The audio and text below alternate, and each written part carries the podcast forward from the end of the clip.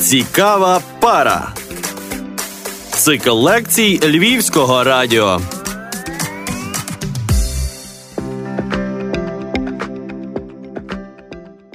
Усім вітання. Мене звати Ярослав Волошин, і я є співведучим разом з Захаром Безкоровейним та разом з лектором Анною Саварою. Всім привіт! Доброго дня. І сьогодні ми поговоримо про політику як діяльність індивіда у боротьбі за владу та публічну політику. Минулий ефір ми закінчили на тому, що політика як така нас всіх стосується, і кожен з нас може взяти участь у політичній діяльності. Але що таке політична діяльність? Окей, тут нагадаю, що таке політика. Якщо дуже загально, це є або управлінська діяльність, що в нас в принципі зрозуміло, або діяльність, яка спрямована на здобуття та утримання влади. І відповідно в нас виникає така штука, ну усвідомлення про те, що політична діяльність це є якась боротьба. Це не обов'язково так, е, тому що боротьба в наших головах зазвичай як хтось бореться, там бої без правил, бокс, е, якийсь тайський бокс і інші види єдиноборств, двоборств і тому подібне. Насправді політична боротьба вона трошки інакша. Можна за цим спостерігати, коли ми дивимося на політичні кампанії, виборчі політичні кампанії, коли ми бачимо, як е, кожен політик намагається показати свою таку кращість на фоні інших. Але зараз поговоримо про те, що ця боротьба. І управлінська діяльність вони дуже взаємозалежні між собою. Наприклад, якщо ви пам'ятаєте, я говорила минулого разу про дитячий майданчик, і власне Політика як мистецтво управління це є власне відповідь на цей запит, та тобто це є можливість врегулювання добробуту, налаштування добробуту населення, управління ресурсами так, аби всім верствам населення було добре жити в тій чи іншій країні, чи в тому чи іншому місті.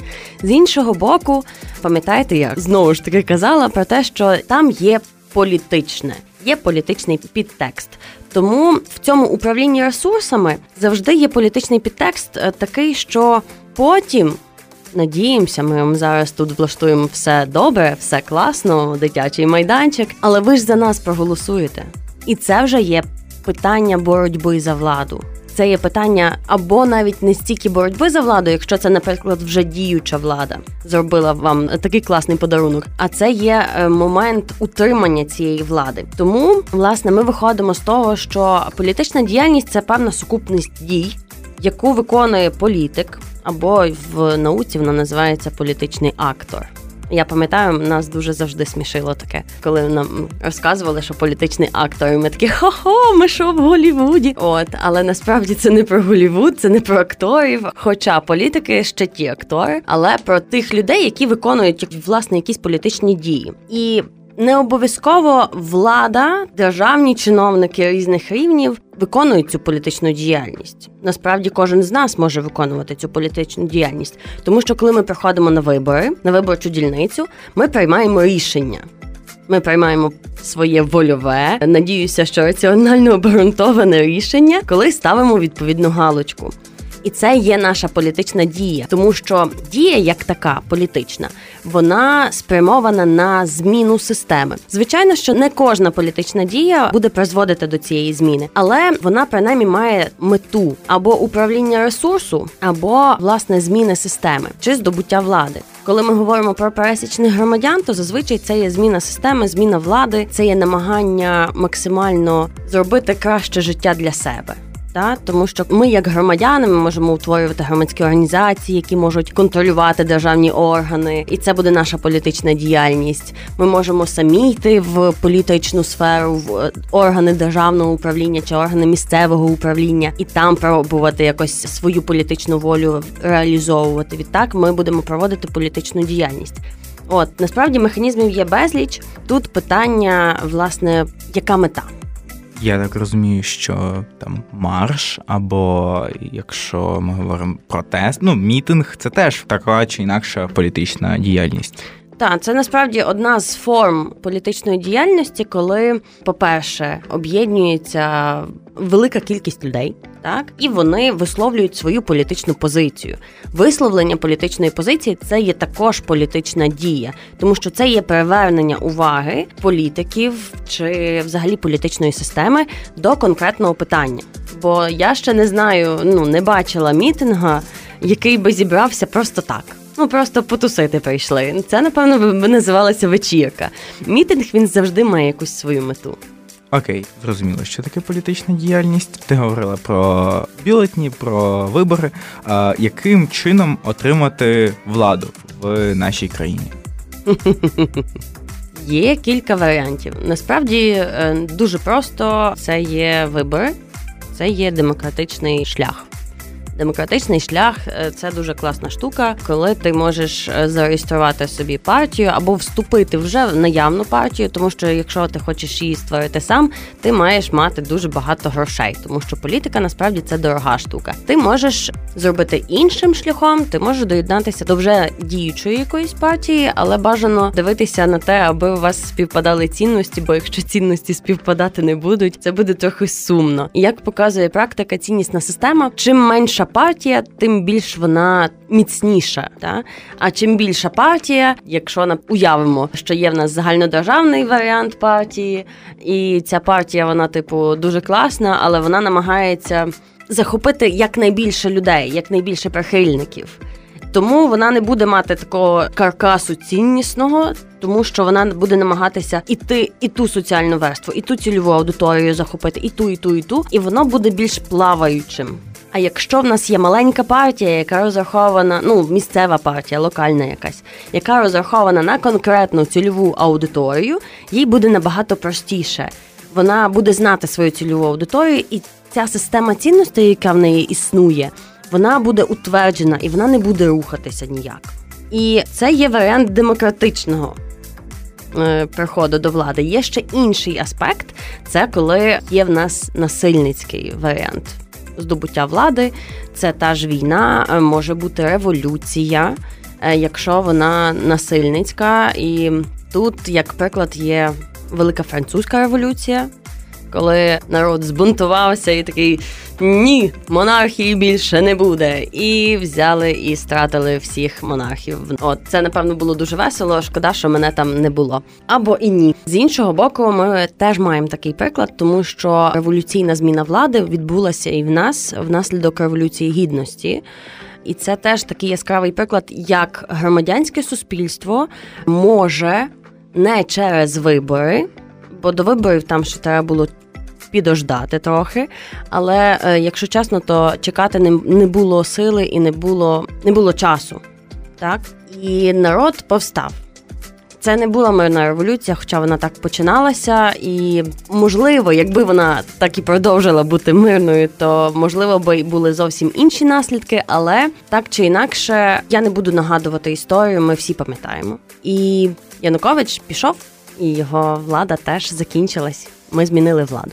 Цікаво, що ти згадала велику французьку, а не жовтневу революцію. Але то таке. Ну, Яка Мені Франція щось більше подобається, ніж країна-агресор. Яка різниця між е, революцією гідності та помаранчевою революцією? Є взагалі там рі- різниця? Є, звичайно. Як мінімум, те, що помаранчева революція вона так і не перейшла в фазу насильства. Плюс помаранчева революція вона не мала на меті е, скинення влади повністю, тому що помаранчева революція вона була наслідком фальсифікації на виборах. Тобто люди вийшли через те, що вони не визнавали легітимними результати цих виборів. А тут, в випадку з революцією гідності, то е, люди вийшли через дії вже діючої влади. Тому воно трошки інакші аспекти має, принаймні в контексті власне здобуття влади. Але і тоді, і тоді певні круги, певні люди отримали владу. Виникає тоді запитання: чи можна по-перше стверджувати, що революція гідності це через насилля отримання влади? Певні люди отримали через насилля владу. Це революційний шлях. Насильницький метод може бути і війною. Знайдеться якийсь диктатор, прийде і повалить владу своїм військом. Революційний шлях просто може бути і мирним. І насильницьким. З одного боку, е, я розумію е, суть питання, Янукович пішов сам, але все одно жертви були. Тому назвати це мирним революційним шляхом зміни влади не можна аж ніяк. Окей, протести в нас перетікають в революції. Протести в там умовній Білорусі чи Росії не перетікають в революції. Як так? Чому люди в нас швидше доходять до цього аніж в них? Це насправді спровоковано, по-перше, менталітетом. В нас абсолютно інший менталітет. Ми більш гостріші. Там кажуть, що українці дуже здатні багато витерпіти. Це правда. Але коли вже чаш ця чаша терпіння переповнюється, то там вже нічого нема. Там, от я бачу ціль, я хочу змінити. Я більше так жити не можу. Я йду і я роблю. Тут ще плюс такий момент, що в тій же ж Білорусі суспільство воно більш воно не мало оцього відкату до демократії. Їх притискали постійно, поступово. Ну, типу, і вони не мали оцього можливості сказати свою думку, відчути, що таке свобода. А ми мали. І через те, що нам це показали, що ми це якось хоча б раз здобули. в нас цей поштовх був. І ми такі це ж класно. Як нас тепер права будуть забирати? О, ні, такого не буде, це точно. От тому в них це зовсім інакше. У них історична відповідальність інакша, в них історія інакша і відповідно менталітет, культура. Тому це знову ж таки політологія, як така, це не є наука, яка вам скаже точно, що якщо ви зробите ось так і так. Воно стовідсотково призведе до от такого результату. Наприклад, якщо ви дитячий майданчик на ІБД, дуже класний приклад, придатний до всього. Якщо ви поставите дитячий майданчик в там селі Зелене, нехай буде, і все буде класно спочатку. Ви подумаєте, супер, мені там всі так дякували, всі мене так люблять. І я ще поїду в село Червоне, але то нехай в іншому районі. Але округи так поділили на виборах, що треба і в село Червоне заїхати і поставити там дитячий майданчик. Ти поставиш, а люди там такі. Я дуже перепрошую. А ви знаєте, що в нас взагалі-то нема дітей, і майданчика нам не треба. У нас всі діти виїхали.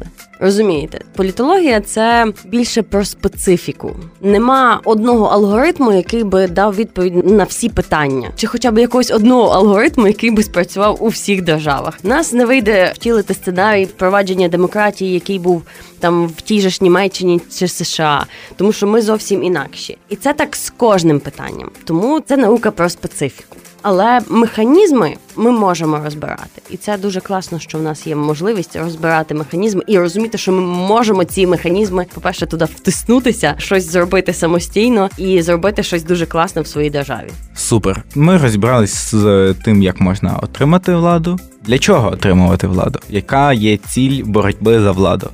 Хе-хе, тут буде мій улюблений приклад. Якщо ви не дивилися картковий будинок, це такий серіал є, то можете подивитися. Він трохи показує, як відбувається державна влада, яка політична система в Сполучених Штатах Америки.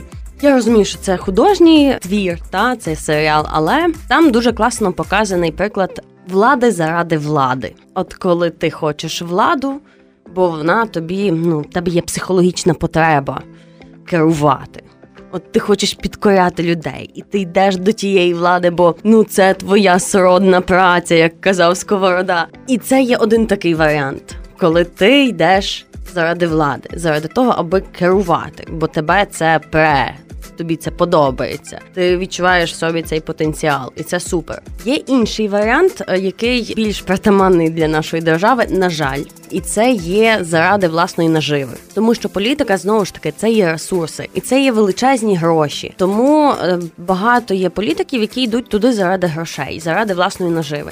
І це є ну, з одного боку Теж можна пояснити психологічно, тому що кожен з нас би хотів жити краще, жити краще це типу гроші, якісь ресурси і тому подібне. Але мета не завжди виправдовує засоби, принаймні в сучасному світі. І я більш ніж переконана, що ми дуже скоро відійдемо від цієї моделі.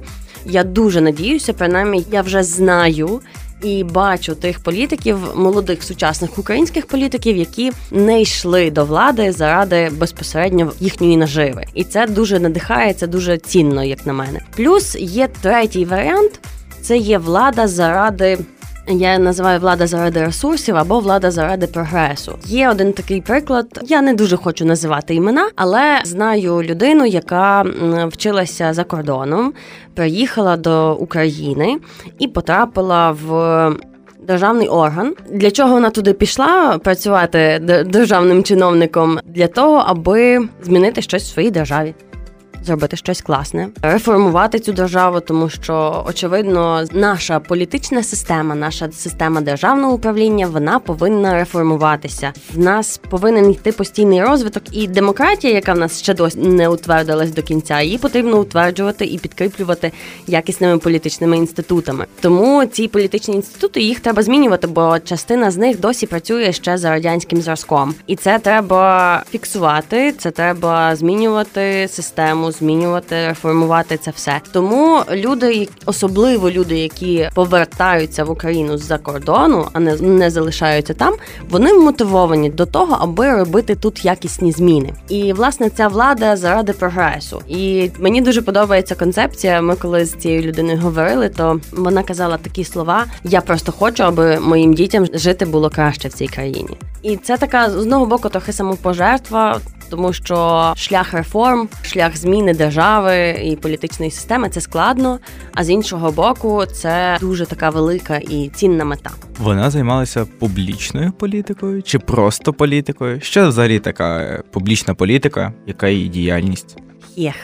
Публічна політика це дуже крута штука, яка притаманна власне громадянським суспільствам, суспільствам, в яких є утверджена демократія. Це важливий момент. Чому? Тому що, наприклад, кожен з нас думає, що політика політика повинна бути публічною, і це є так. Але тут мається на увазі якщо розглядати в такому ключі, то це мається на увазі, що політика вона повинна бути гласною. Тобто, ми повинні знати про те, які політичні переговори ведуться, про те, які політичні актори діють в тій чи іншій ситуації, хто які приймає рішення для того, аби суспільство могло контролювати політику. Але коли ми говоримо про концепт публічної політики, він передбачає не лише сферу гласності, але й сферу відповіді на запит суспільства. Тобто це є направленість е, на публіку, направленість на задоволення інтересів населення. Тобто, в нас, наприклад, є запит. Давайте вже відійдемо від дитячих майданчиків. Я вже бачу, як вам тут смішно. Але перейдемо до наступного дуже такого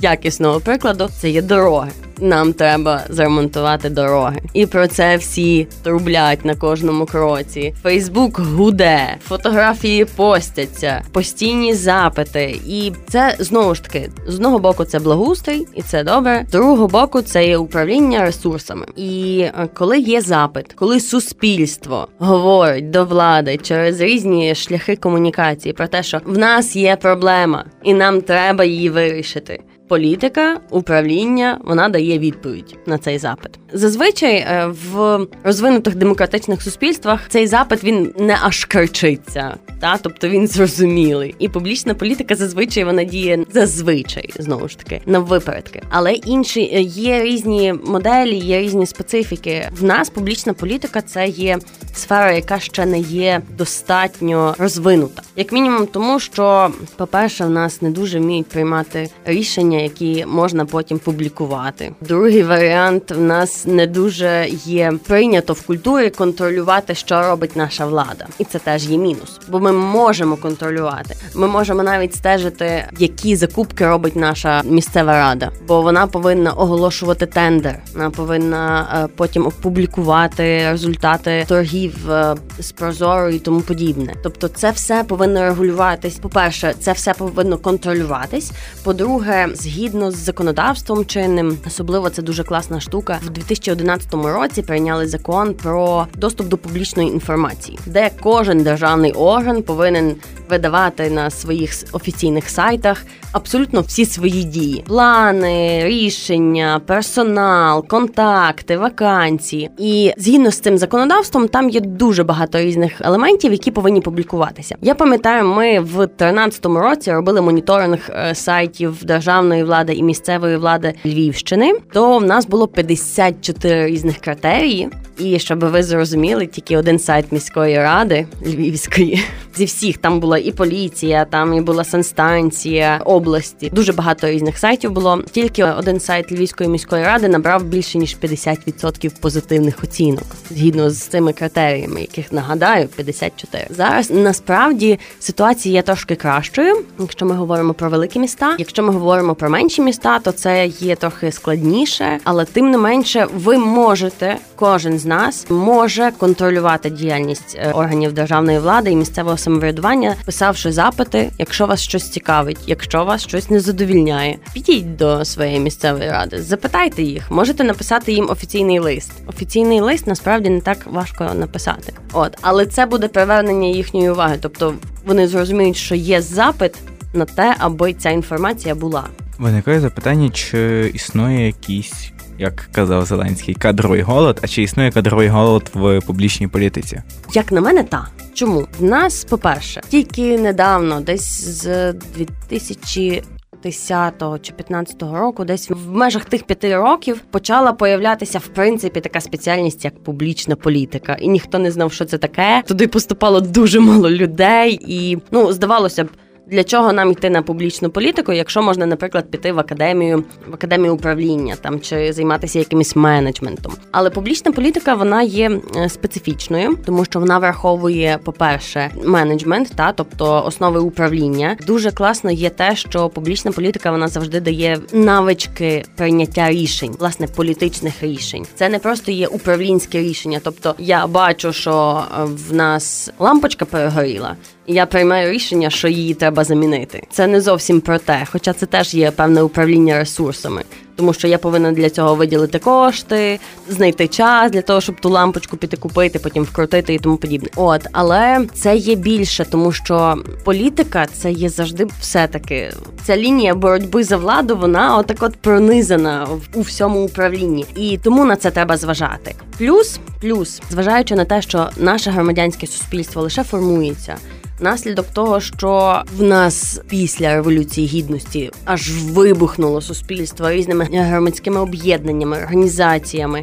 благодійністю і, різними угрупуваннями, і наше суспільство розвивається. В нас поширюються демократичні цінності. Це дуже класно. Це так надихає ви собі уявити не можете. І ти спостерігаєш за цим, і ти розумієш, що, попри те, що суспільство розвивається зі сторони держави і державного управління, ми не бачимо спеціалістів достатніх, які би могли якісно відповідати на той запит суспільства, який є в державі. Тому так поки що кадровий голод є. Але я не можу сказати, що в нас замало людей. Людей нас достатньо різних, але в сфері публічної політики, на жаль, поки що трошки замало. Я думаю, що якби ми підходили усвідомлено взагалі до формування політики, до політичної діяльності від моменту от нашої галочки в бюлетені до формування тих же громадянських об'єднань і до мітингів чи тих же ж запитів, які можна направляти до різних державних установ, то в нас зовсім би все було по-іншому. Просто не всі знають про те, що ми маємо таку можливість, а ми її маємо. Підбиваючи підсумки, я думаю, можна сказати про те, що політична діяльність це щось, що кожен з нас може зробити і мав би робити, в чому мав би приймати участь заради покращення власного становища і власного життя. Що такі фактично діяльність, як е, революції і приймання в них участі, е, завдяки цьому в нас є певні свободи, права, за які ми маємо боротись та їх відстоювати що насправді ми можемо як йти в політику, боротися за політичну владу, не заради просто тому, що мені хочеться чогось власного шматочку від е, влади а тому, що ми хочемо покращувати своє життя, покращувати цю країну для наших дітей. І що публічна політика І нас трошки і, і для трошки нас, нас але діти понад усе. І що публічна політика, вона ще в нас на жаль розвивається, але насправді дуже добре, що вона в нас розвивається. Шкода, що вона на ранньому етапі, але. Кожен з нас може взяти в цьому участь, і кожен з нас може так чи інакше повпливати на владу. А ми дякуємо, що сьогодні ви були з нами. Дякую. Ми надіємося, що вам було цікаво. Залишайте коментарі, запитання. Ми будемо радо відповідати на ваші запитання, тому що ми розуміємо, наскільки це є важливим і наскільки це класно, коли ви можете давати якусь певну об'єктивну відповідь на ті запитання, які в вас виникають, чи виникають у ваших колег. От тому ми будемо з вами на зв'язку. Чекайте наступних етерів. Дякуємо. З вами в студії був Ярослав Волошин, Анна Сабара та Захар Безкоровайний. Успішні люди це вічні студенти. Вмикай цікаву пару, будь успішним.